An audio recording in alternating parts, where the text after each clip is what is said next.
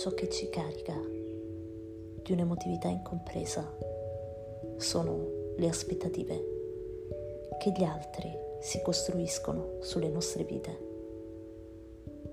Iniziano fin da quando siamo piccoli, carichi come vagoni di un treno merci che viaggia verso destinazioni che non ci siamo scelti.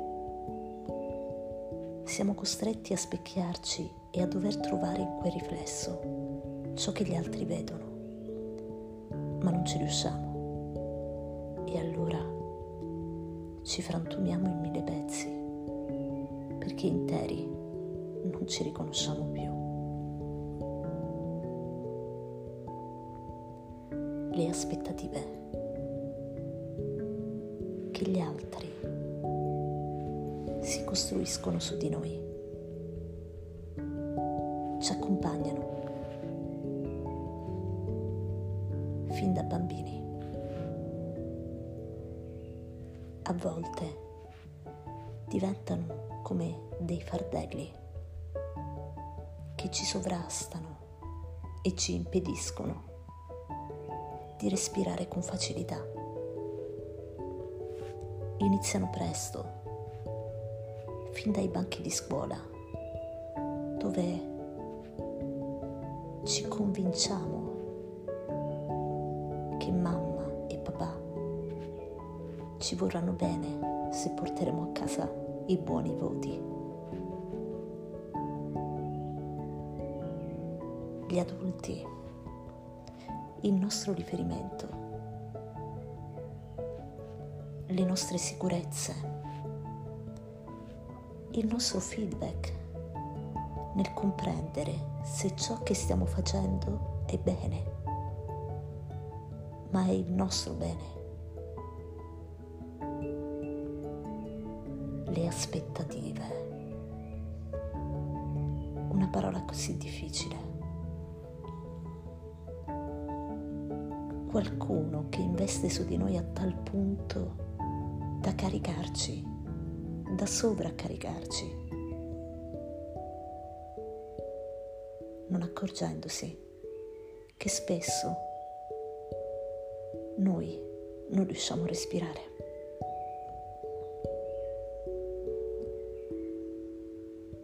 Ci convinciamo che la misura del bene è quanto riusciamo a soddisfare le aspettative degli altri.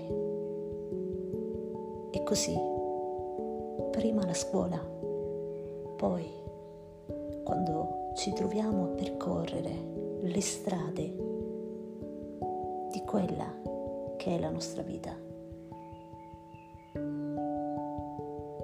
Tutto quello che gli altri si aspettano, le loro attese. Adesso dovrai trovarti un lavoro,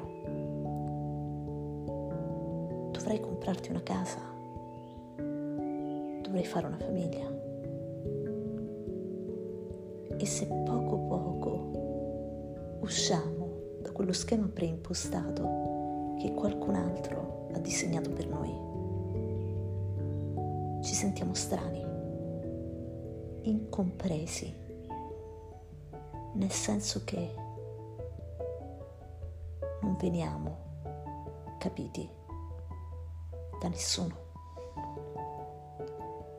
Ci convinciamo che siamo sbagliati che non siamo all'altezza, perché non rispecchiamo quei canoni di questa società preimpostata e preconfezionata che ci costringe durante le pause e le vacanze ad avere una meta da sfoggiare.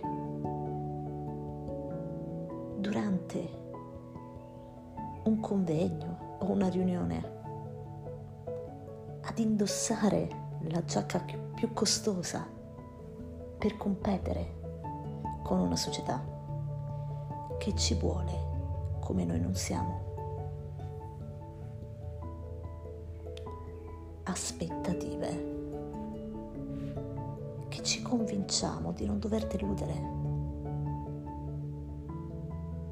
ma che ci costringono a vivere come soffocati e in costante apnea per imparare a resistere sempre di più alla mancanza di ossigeno. E invece, quando li abbandoniamo, quando le accantoniamo, quando ci guardiamo allo specchio e ci diciamo io vado bene così, con le mie fragilità, con le mie debolezze,